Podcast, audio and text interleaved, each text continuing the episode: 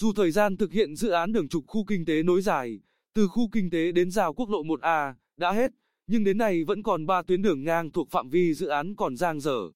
Dự án đường trục khu kinh tế nối dài gồm tuyến đường chính được thiết kế theo tiêu chuẩn đường cấp 3 đồng bằng, dài 18,5 km, nền đường rộng 20,5 m, mặt đường rộng 14 m.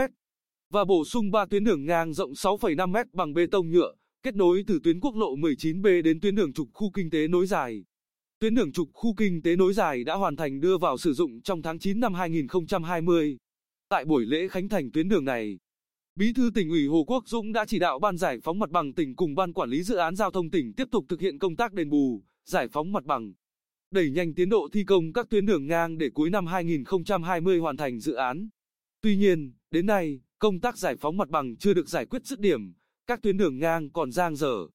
Đảm nhiệm thi công tuyến đường ngang số 1 đoạn từ km 27 cộng 700 dài hơn 1,52 km thuộc địa bàn xã Cát Nhơn, huyện Phù Cát, từ đầu năm 2020.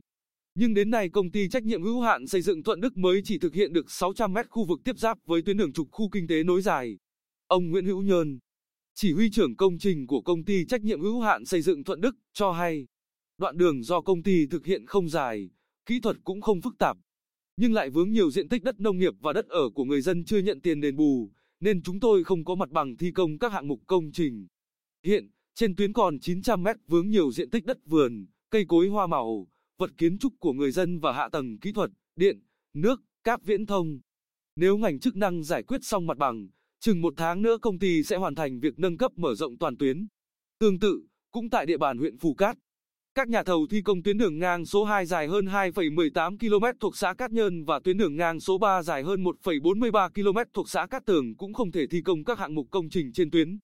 Do vướng mặt bằng, lý giải về sự chậm trễ trong công tác đền bù, giải phóng mặt bằng các tuyến đường ngang thuộc dự án tuyến đường trục khu kinh tế nối dài, ông Đặng Đình Vũ, Phó trưởng phòng giải phóng mặt bằng, Ban giải phóng mặt bằng tỉnh, cho hay, chính quyền địa phương xác nhận nguồn gốc đất, diện tích đất sản xuất, đất ở, cung vật kiến trúc quá chậm, ảnh hưởng đến việc lập phương án đền bù cho dân. Hơn nữa, thời gian qua, chúng tôi tập trung thực hiện công tác đền bù, giải phóng mặt bằng cho các hộ dân ảnh hưởng bởi dự án tuyến đường ven biển đào tạo 639 và dự án khu công nghiệp, đô thị và dịch vụ BKMX V-Ship Bình Định. Nên chưa có thời gian thực hiện công tác đền bù cho các hộ dân bị ảnh hưởng bởi các tuyến đường ngang thuộc dự án đường trục khu kinh tế nối dài. Hiện tại, trên tuyến đường ngang số 3 có nhiều diện tích cây lâm nghiệp do người dân xã Cát Tường trồng trái phép trong phạm vi hành lang đường bộ không thuộc diện đền bù. Đề nghị chính quyền địa phương vận động người dân tự xử lý.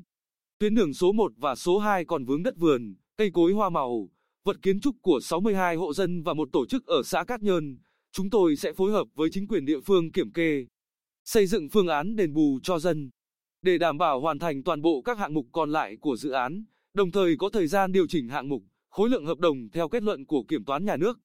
Ban quản lý dự án giao thông tỉnh đã kiến nghị Ủy ban nhân dân tỉnh cho phép gia hạn thời gian thực hiện các gói thầu đến ngày 31 tháng 3 năm 2021, chỉ đạo ngành chức năng sớm giải quyết xong công tác đền bù, giải phóng mặt bằng trên các tuyến đường ngang. Trong tuần tới, chúng tôi sẽ mời ban giải phóng mặt bằng tỉnh họp bàn phương án đẩy nhanh tiến độ đền bù, giải phóng mặt bằng các tuyến đường ngang thuộc dự án tuyến đường trục khu kinh tế nối dài. Đồng thời, tiếp tục đôn đốc các nhà thầu huy động lực lượng, phương tiện đẩy nhanh tiến độ thi công, ông Nguyễn Ngọc Sơn, Phó Giám đốc Ban Quản lý Dự án Giao thông tỉnh, cho biết.